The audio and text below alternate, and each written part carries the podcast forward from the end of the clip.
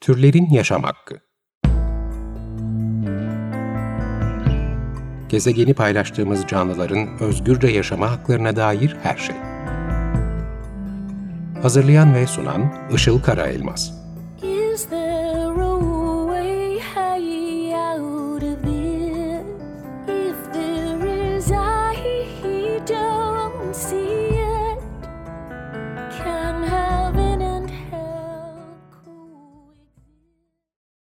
Merhabalar, 94.9 Açık Radyo'da Türlerin Yaşam Hakkı programı başladı. Ben Melike Dirikoç. Merhabalar, ben de Işıl Karaelmaz. Teknik Masa'da Selahattin Çolak programın kaydını yayına hazırlıyor bugün. Ee, program destekçilerimize teşekkür ederek başlayalım. Şimdi Mayıs ayı boyunca COVID-19 sonrası her şeyin eskisi gibi olmaması için neler yapabiliriz, hayatımızda neleri değiştirebiliriz diye düşünerek bazı konulara değindik. İnsan merkezciliğimizi sorgulamak, aşırı hızlı yaşamlarımızı e, yavaşlatmak, aşırı tüketime son verip üretici pozisyonuna geçmek gibi konular konuşmuştuk. Bugün de COVID-19 bağlamında hayvan sömürüsü ve hayvan köleliği konularını ele alacağız. Hayvan kullanımı kendi başına e, ciddi bir etik sorun tabii bunun e, bunu biliyoruz ama bunun yanında çok önemli başka olumsuzluklara da sebep oluyor. Örneğin iklim krizinin en büyük ikinci etkeni hayvancılık. Aynı zamanda çevresel etkileri var. Yarattığı kirliliğin boyutları e, çok kritik. Bunların dışında ayrıca global sağlık sorunlarına sebep oluyor. Hayvanlardan insanlara bulaşan hastalıklara bu dönemde e, sıkça duyduğumuz gibi zoonotik veya zoonoz hastalıklar deniyor. Covid-19 da diğer koronavirüs türleri gibi bir zoonotik hastalık. Zoonotik hastalıklar sığır, koyun gibi çiftlik hayvanlarından da kaynaklanabiliyor. Kedi, köpek, tavuk, kuş gibi kanatlı hayvanlar, maymun, fare, yabani e, memeliler ve tavşanlar gibi de pek çok hayvan türü bu hastalıkların taşıyıcısı olabiliyor. Hayvan kullanımı sebebiyle insanlara bulaşan e, hastalıklara tarihten de birçok örnek vermek mümkün. E, işte brusella, tüberküloz, domuz gribi, dendilana, kuş gribi, salmonella gibi hatta şarbon gibi hastalıklar hayvanlardan ve hayvanların sütünden bile bulaşabiliyor. Ee, geçmişteki COVID-19 benzeri örneklere baktığımızda 2002'de çıkan ve yine bir koronavirüsün sebep olduğu SARS hastalığı vardı. Dünyada 8098 kişi yakalanmış SARS'a ve bunların 774 kişi e, iç, içlerinden hayatlarını kaybediyor. SARS'ın öldürücülük oranı yani %10. Fakat 2012'deki MERS hastalığı e, Orta Doğu'da develerden insanlara bulaşarak başlıyor ve 2494 kişi yakalanıyor. Bunların 858'i pardon hayatını kaybediyor. Yani öldürücülüğü MERS'in %34 oranında. Bu hastalıkların bulaşıcılığı ve dolayısıyla etkilediği kişi sayısı daha düşüktü. O nedenle de COVID-19 kadar etki yaratmadı dünyada. Ee, Covid-19'un öldürücülüğü %4 civarında şu anda ancak bulaşıcılığı çok daha yüksek. Bizim bu kaydı yaptığımız 2 Haziran günü itibariyle enfekte olan kişi sayısı dünyada 6,5 milyonu geçmiş durumda ve hızla artmaya da devam ediyor. Öldürücülüğü %4 bile olsa bu kadar fazla sayıda insana enfekte ettiği için tabii ölüm sayısı da bu önceki hastalıkların SARS'ın, MERS'in çok çok üstünde. Bugün itibariyle 378 bin kişi Covid-19 sebebiyle hayatını kaybetmiş durumda. Şimdi Covid-19'un nasıl çıktığı e, epeyce tartışıldı. Kabul edilen genel görüş virüsün Çin'in Wuhan kentindeki wet market denen hayvan pazarından yayılmış olduğu yönünde. Normalde yan yana gelmesi mümkün olmayan birçok hayvan türünün belki binlercesinin bir arada bulunduğu, e, alınıp satıldığı bir hayvan pazarı burası. Virüsün ana konağı olan yarasadan başka bir memeli türüne yani başka bir ara konağa geçtiği ve bu ara konaktan da insana geçtiğini biliyoruz. Hayvanların alınıp satıldığı ve e, çok acımasız koşullarda yan yana bulundurulduğu bu ortamlarda virüslerin hızla çoğalıp yayıldığını ve e, hızla da değişime uğradığını söylüyor uzmanlar. Ve esas tehlike de burada aslında. Biz hayvan kullanımına devam ettikçe COVID-19 kadar veya çok daha tehlikeli başka virüslerin ortaya çıkmasını mümkün kılıyoruz. Geçtiğimiz haftalarda Çin'in e, Wuhan kenti yaban hayvanları ticaretini yasakladığını açıkladı. Ama tabii bu yeterli değil. Çünkü insanları hasta edebilen bu tür virüsler sadece e, yarası gibi yaban hayvanlarından geçmiyor.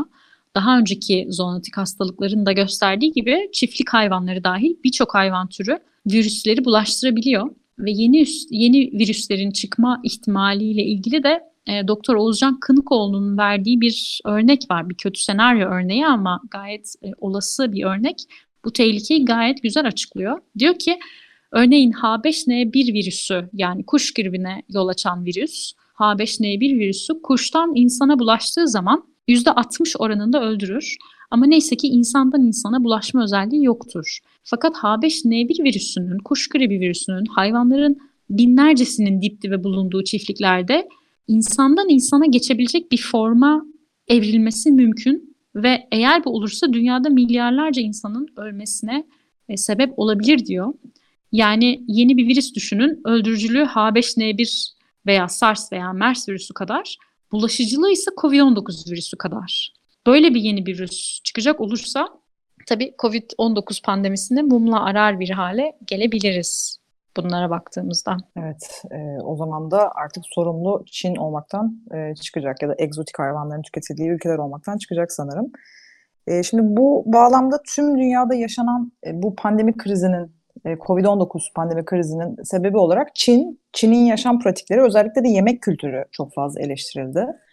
İşte Çinliler bu iğrenç şeyleri tırnak içinde yedikleri için bunlar oldu denildi. İşte ne buluyorlarsa yiyorlar, yarasa, yılan, böcek bunlar da yenmez ki ama denildi. İşte onlar zaten barbar, kedi köpek de yiyorlar gibi söylemler kamuoyunda oldukça fazla yer aldı. Ama aslında bu suçlamaları yöneltirken e, kendi kültürümüzü ve yaşam pratiklerimizi sorguladık mı diye de sormak gerekiyor sanırım. Kültürel farklılıklar eylemin özünü değiştirmiyor çünkü. Eylemin özü ve esas yanlış olan şey, bütün bunlara sebep olan şey aslında hayvanların bedenlerini, bedenlerine ait olanları yemek ya da kullanmak. Bir kültürde yemek olarak kodlanmış bir hayvan, diyelim ki Çin'in bazı bölgelerinde yenen köpek ya da kediler, bir başka kültürde, işte bizim kültürümüz olabilir, batı kültürü olabilir, dost olarak kodlanmış olabilirler. Ancak köpekten ona atfedilen kültürel kod dışında hiçbir farkı olmayan, örneğin ineğin ya da koyunun Batı kültüründe hiç düşünülmeden e, yenmesi de e, tabii bir çelişki. Ve bu durum ineğin yemek olarak görülmediği başka bir kültür için belki çok garip ve kabul edilmez olarak algılanabilir. Ve ilerleyen zamanlarda e, viral hastalıklar açısından bakacak olursak ineklerden bize bulaşan e, deli dana gibi bir hastalık örneğin tekrar çıktığında o zaman neyi ya da kimi suçlayacağız diye de düşünmek lazım. Bu nedenle de olayları münferit durumlar olarak ele almak yerine sebep-sonuç ilişkilerini görmek önemli. Amerika Hastalık Kontrol ve Önleme Merkezi'nin verilerine göre bulaşıcı hastalıkların %75'i hayvanlardan insanlara bulaşıyor. Hastalık ekoloğu ve EcoHealth Alliance'da çevre korumacısı olarak görev alan Kevin Oliver şöyle diyor.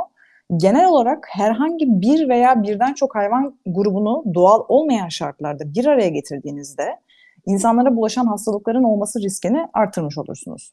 Pandemi süresince bir de e, şöyle bir algının da oluşabildiğini gördük. İşte bu virüsler sadece yaban hayvanlarından bulaşabilir. Çünkü hayvancılıkta evcilleştirilmiş ve işte antibiyotik verilen, aşılanan, temiz ortamda bulunan hayvanlar kullanılır. Öncelikle bu e, virüs ve antibiyotikler açısından ele alacak olursak bunu, e, antibiyotikler virüsleri engellemiyorlar. Bunu viral hastalıkların antibiyotiklerle tedavi edilememesinden biliyoruz. Çünkü virüs bakteriden farklı bir organizma. Özellikle COVID-19 gibi yeni çıkan virüsler var olan aşılarla da kontrol edilemiyorlar ve bu da hayvanların normal ortamları dışında bir arada tutulduğu ve insan temasının olduğu her koşulda oluşabileceğini gösteriyor. Ayrıca virüsün hayvanlardan bulaşması yalnızca hayvanların bir arada, bir arada tutulduğu yerlerde olan e, insanları etkilemiyor. Sadece bu temastan dolayı doğmuyor. E, sadece işte diyelim mezba görevlisi kapmıyor bu virüsü. Hayvanların bedenlerini salgı ya da çıktılarını yiyen, kullanan ya da bunlara bir şekilde temas eden bütün insanlar kapabiliyor. E, bununla beraber bu hayvansal tüketimi sadece virüsler için değil birçok bakteriyel hastalık için de çok iyi bir ortam sağlıyor. Salmonella gibi, kolibasili gibi bakteriyel hastalıklar ve besin zehirlenmeleri de hayvan kullanımı sebebiyle görülebiliyor. E, bununla beraber bu sürdürülmesi çok sancılı sistemin değişebileceğini, bizlerin de alışkanlıklarımızı değiştirebileceğimizi, hayvansal kaynaklı bir sisteme mecbur olmadığını bilmeye de hakkımız var. E, bütün bunları da şarkı arasından sonra konuşacağız. Bugün için e, seçtiğimiz şarkı değişimle alakalı. Tame Impala'dan Yes I'm Changing.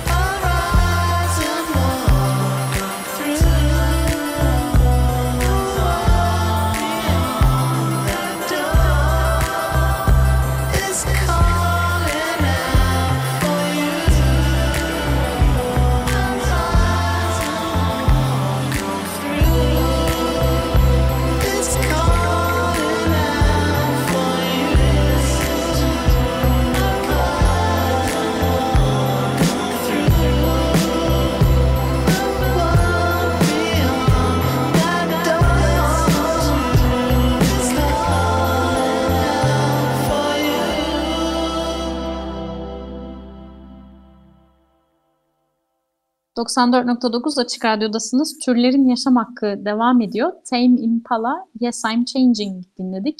Bugün COVID-19 sonrası hayat serisi kapsamında salgın hastalıklar ve hayvan kullanımı ilişkisini konuşuyoruz. Hayvansal ürün tüketmenin hem sağlık hem çevresel etkilerini hem de etik açıdan yarattığı sorunları programda defalarca farklı alanlardan konuklarla konuşmuştuk bitkisel beslenmenin hem insana hem gezegene getirdiği faydalar, bilimsel araştırmalar ve Dünya Sağlık Örgütü gibi uluslararası kurumlar tarafından e, bile destekleniyor.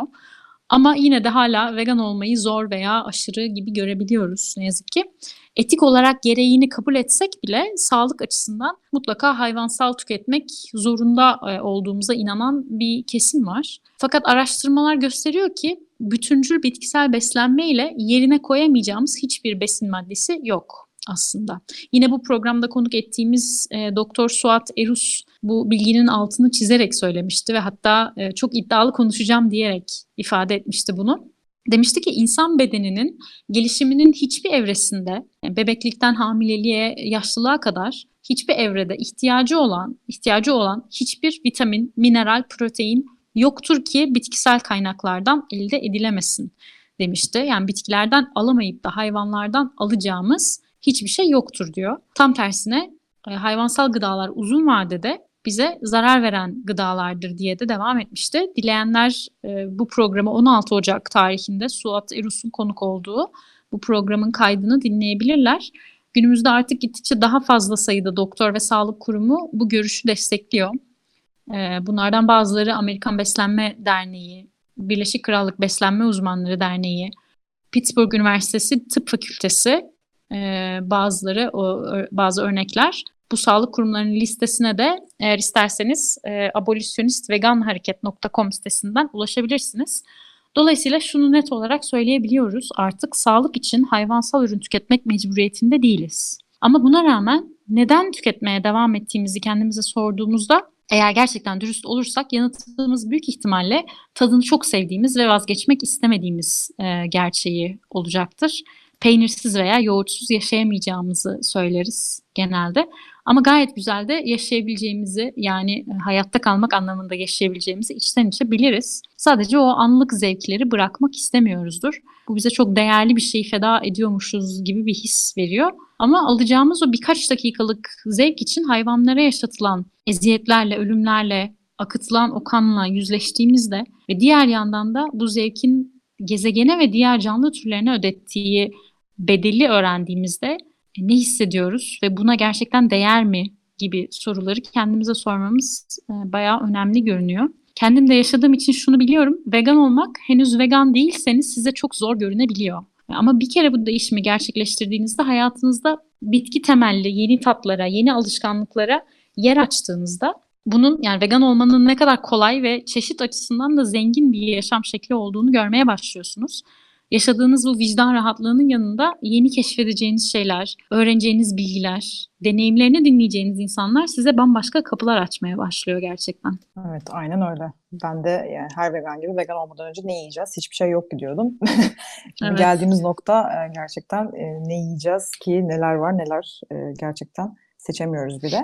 Bu noktada da gerçekten güzel bir noktaya değindin. Hani bir şeyden vazgeçme den çekinmek yani vazgeçmek istememek. İyi haber hiçbir şeyden vazgeçmenize gerek yok. Sadece kaynağı değiştiriyoruz. Yani kaynak artık hayvanlar olmuyor, bitkiler oluyor. Şimdi 2020 yılında artık birçok bitkiye ulaşımımız var. Yani illa bulunduğumuz yerde yetişen belirli sayıda bitkileri yemek zorunda değiliz. Çok daha genişledi bu e, çeşitlilik. E, bitkileri işleyerek onları farklı ihtiyaç alanlarındaki ürünlere dönüştürebileceğimiz teknolojilere sahibiz. Mesela yaşadığımız yüzyılda artık soğuktan korunmak için hayvanların derilerini yüzerek onların ciltlerini ya da kürklerini giymeye ihtiyacımız yok bitkileri kullanarak soğuğa, ısıya, suya dayanıklı kumaşlar üretebiliyoruz. Örneğin son teknolojiler sayesinde mantar ve ananastan bitkisel deriler yapılabiliyor. İşte Hindistan cevizinin dış katmanının normalde atılan o tüylü e, kısımlarından kazak gibi tekstil ürünleri yapılabiliyor. E, bir başka alan hayvan kullanımı alanı e, deneyler. Maalesef hayvanlara yapılabilecek en zalimce şeylerin olduğu ve çok düşük doğruluk payı içeren e, bu hayvan deneyleri yerine insan hücreleri üzerinde yapılan ve bilgisayar modellemeleriyle insan biyolojisini ve tepkilerini taklit eden test yöntemleri var. Bununla beraber bitkileri anlamaya, tanımaya başladıkça, onlarla yapabileceklerimizin ne kadar geniş bir yelpazede olduğunu fark etmeye başladıkça aslında görüyoruz ki bu yemek alanı içinde e, geçerli yapabileceklerimizin çeşitliliği. Hayvanlar yerine bitkileri kaynak olarak kullanarak alışık olduğumuz tatları, yemek çeşitlerini yine elde edebiliyoruz. Üstelik çok daha sağlıklı ve sürdürülebilir e, olanları. Yiyeceğe olan bakış açımız yalnızca raflarda satılanların ya da bize söylenen bu yiyecektir denilenlerin yiyecek olduğunu inanmamıza neden olmuşsa belki de bitkilerin neye dönüşebileceklerinden henüz haberdar olmadığımız için buna inanıyoruzdur. Mesela süt ve süt ürünlerini ele alalım. İnsanların genelde böyle vazgeçmek istemeyecek e, ürünler oldu. Benim de kendim bizzat e, peynir açısından e, vazgeçmek istemediğim bir ürün olduğu için bunları seçtim. Şimdi öncelikle sütün sözlükteki anlamına baktığımızda şu şekilde anlamları olduğunu görüyoruz. Bunlar Google ve Oxford sözlükte e, çıkan anlamları. Birinci anlamı memeli hayvanların yavrularını beslemek için vücutlarındaki üret, vücutlarında ürettikleri salgı. İkinci anlamı bazı bitkilerin içinde bulunan beyaz kremamsı dokudaki sıvı. Üçüncü anlamı inek, koyun ya da keçi gibi hayvanlardan gelen ve insanların tükettikleri süt. Şimdi bu tanımlardan ilki ve sonuncusu aslında aynı şeyi referans göstermesine rağmen ikisi arasında büyük bir çelişki olduğunu görüyoruz. Bir tanesi diyor ki yavrusu içindir, diğeri insan kullanımı içindir. Aslında bu çelişki bize şunu söylüyor. Hayvansal süt insanlar için tasarlanmış olduğu için tüketilmiyor. İnsanlar bunu tükettiği için tüketiliyor. Ama şunu da unutmamamız gerekiyor. Bir şeyi yapabiliyor oluşumuz onu yapmamız gerektiği ya da buna ihtiyacımız olduğu anlamına gelmiyor. İkinci tanımdaki bitkiler, bitki sütü dediğimiz işte badem, fındık, yulaf, hindistan cevizi, kaju, kenevir gibi yemiş ve tohumların içindeki sütün büyüme hormonu içmeye ihtiyacı olmayan ve inek, koyun, keçi gibi bir türe mensup olmayan biz insanlar için çok daha uygun bir yiyecek olduğunu aslında söyleyebiliriz. E, bitki sütleriyle bitkisel yoğurt yapabilirsiniz, kefir yapabilirsiniz, peynir yapabilirsiniz. Çünkü bu yiyeceklerin esas özelliği kullandıkları sütün kaynağının nereden geldiği değil, belirli bakterilerle fermente oluyor olmaları. Yani fermentasyon süreci aslında onlara tadını veren. Mesela bademi ya da Hindistan cevizini suyla blenderdan geçirdiğinizde bitkisel süt elde ettiniz değil mi? Bu sütü belirli bakterilerle fermentasyon süreci için doğru ortamı kurarak fermente ederseniz bitkisel kaynaklı yoğurt ya da peynir gibi yiyecekler gayet kolaylıkla elde edebilirsiniz. Yiyeceklerin kimyasını anladıkça, yenilebilir bitkileri keşfettikçe karşımıza inanılmaz geniş yelpazede de aynı zamanda bir seçenekler çıkıyor. Ve bu da yemek teknolojileri alanını bize e, açıyor. Günümüzde bu yemek teknolojileri sayesinde yalnızca bitkileri ve onların içlerindeki protein, demir gibi bileşenleri kullanarak tat, doku, koku açısından hayvansal etten ayırt edilemeyecek bitkisel etler üretiliyor. Yüksek protein değerine sahip sarı maş fasulyesinden bitkisel yumurta yapan şirketler var. Konjak bitkisinden bitkisel deniz ürünü yapılabiliyor. Tabii ki bunları yemek bir zorunluluk değil. Bitkileri oldukları halleriyle tüketerek dengeli, bütüncül beslenmeyle çok daha sağlıklı bir şekilde yaşamımızı sürdürebiliriz. Ancak bunlardan bahsetmemin sebebi bu teknolojiler global düzeyde insanların hayvansal ürünlerden vazgeçemediği durumlar için fark yaratabilecek alternatifler e, olduğu için bahsetmek istedim ve aslında e, 2020 yılında bitkilerle neler yapabileceğimizi de e, göstermek için bunlardan bahsettim. Bu alternatifleri satın almaya aslında hiç gerek olmadan gerek kalmadan farklı bitkilerle değişik baharatlama, soslama ve pişirme yöntemlerini kullanarak her yönden tatmin edici bitkisel et alternatifleri, süt alternatiflerini evde kendinizin de yapması çok mümkün. Ben mesela bitkisel sütümü, peynirimi, yoğurdumu çok büyük oranda evde kendim yapıyorum ve bu gerçekten de hiç zor değil. Üstelik bu şekilde katkısız oluyor, atık oluşturmadan yapabiliyorum ve çok daha düşük maliyetli oluyor. Eğer e, bu tariflere ulaşmak isterseniz Instagram ve YouTube hesaplarımda e, bunları paylaşıyorum. E, hem Instagram'da hem YouTube'da hesap adım Vegan Earth yani e, vegan dünyanın İngilizcesi e, olan Vegan Earth. E, peki bitki bazlı sistemin sağlayacağı faydalar neler? Biraz da bundan konuşalım. Tabii ki öncelikle çok daha sürdürülebilir başka bir seçeneğimiz varken hayvanlara sürekli ve sürekli gereksiz yere e, acının çektirildiği, onların öldürüldüğü bir sistem içinde barışçıl bir dünyayı maalesef e, hayal etmemiz hepimiz için çok zor. Bu başta hayvanlar olmak üzere herkes için çok fazla acı demek, çok fazla duygusal yük, çok fazla travma demek. Bundan bütün bilinç sahibi canlılar olarak kötü etkileniyoruz. Ve eğer istersek insanlık olarak bu etik tutarsızlığa hemen şu an son verebiliriz. Yani bizim gibi e, acıyı hisseden, duyarlı hayvanlara acı vermeden, mutlu, sağlıklı ve e, karbon ayak izimizin de çok daha az olduğu bir yaşamımız gayet olabilir. Evet belki şunu da düşünüyor olabiliriz. Ben vegan olmadan önce düşünür, düşünüyordum. Yani bir kişinin vegan olması neyi değiştirir? Ben şimdi vegan olsam neyi değiştirebilirim ki diye. Bireysel seçimlerimiz gerçekten de hayvan sömürüsü üstüne kurulmuş bu sistemi değiştirebilir mi e, sorusu hepimizin aklındadır. Bir uygulama var Calculator diye. E, onu tavsiye edebilirim. Vegan olduğunuz tarihi yazıyorsunuz ve size neyi ne kadar değiştirdiğinizi gösteriyor. Benim e, iki sene oldu ama bir senede ne kadar etkim olmuş diye bir sene öncesini girdim. E, ve baktığımda vegan olan bir kişi için şunu söylemek mümkün. Bir senede tam 1 milyon 534 bin litre temiz su, 7500 kilogram tahıl, 1000 metrekare ormanlık alan kurtarılmış oluyor. Ayrıca 3320 kilo karbondioksit salınımı engellenmiş ve 366 hayvanın da hayatı kurtul kurtulmuş oluyor. Sadece bir sene boyunca vegan olduğunuzda yani durduğumuz yerde böyle bir etki yaratmak mümkün ve bu tabii çok büyük bir kazanım e, gezegen açısından. Ayrıca bir kişinin vegan olması talebi etkilemesi açısından da çok önemli. Bu artan azalan talebin e, şirketler üstündeki etkisinden e, bahsedeceğiz daha sonra başka bir programda ama şimdilik tek bir örnek verelim. Bu da Dr. Michael Greger'ın bir örneği. Köpek balığı yüzgeci çorbasından bahsediyor. Çin'de çok yaygın olarak tüketiliyormuş. E, fakat 2013 yılında talep %50 ila 70 oranında düşüyor ve bunun sebebi olarak da Çin'de yapılan kampanyalara ve eğitimlere bağlıyorlar bu talep düşüşünü. Hem köpek balıklarının soyu tükenme tehlikesinde olduğu için hem de sağlıksız olduğuna dair araştırmalar çıktığı için talepte düşüş olduğundan bahsediliyor. Buradan hareketle diyebiliriz ki talebimizi değiştirmekle yani bireysel seçimler, seçimlerimizle sistemsel değişimleri de tetiklememiz e, aslında oldukça mümkün. Aynen ve e, son artısı olarak da şeyden bahsedebiliriz belki bitki bazlı bir sisteme geçerek gelecekteki pandemi risklerini ciddi oranda da azaltabiliriz. Üstelik sadece viral e, salgınların değil, COVID-19'dan çok daha fazla ölüme her yıl yol açan kalp damar hastalıkları, kanser, diyabet gibi salgın boyutunda olan kronik hastalıklara yakalanma riskimizi de oldukça azaltmış oluruz. Evet, çok kısaca bir de duyuru yapalım kapatmadan. Bu hafta sonu 6-7 Haziran tarihlerinde online bir vegan festival olacak. Türkiye Vegan Derneği'nin düzenlediği Uluslararası Vegfest bu sene Zoom üzerinden yapılıyor. E, çeşitli konuşmacılar var yurt içinden yurt dışından. Programı ve e, kayıt için, e, bilgilenmek için e, Vegan Derneği'nin sosyal medyasını takip edebilirsiniz diyelim. 94.9 Açık Radyo'da Türlerin Yaşam Hakkını dinlediniz. Bugün COVID-19 sonrası hayat serisi kapsamında salgın hastalıklar ve hayvan kullanımı ilişkisinden bahsettik ve bitki bazlı bir sisteme geçişin getirdiği artıları konuştuk. Kullandığımız kaynakları isteyenlerle e-mail yoluyla paylaşabiliriz. Programla ilgili yorumlarınızı, önerilerinizi ya da sorularınızı e-mail olarak bize gönderebilirsiniz. Programın e-mail adresi turlerinyasamhakki.gmail.com Ben Melike Dirikoç. Ben de Işıl Karaelmaz. Dinlediğiniz için teşekkür ederiz. Haftaya görüşmek üzere. Görüşmek üzere, hoşçakalın. Türlerin Yaşam Hakkı Gezegeni paylaştığımız canlıların özgürce yaşama haklarına dair her şey. Hazırlayan ve sunan Işıl Karaelmaz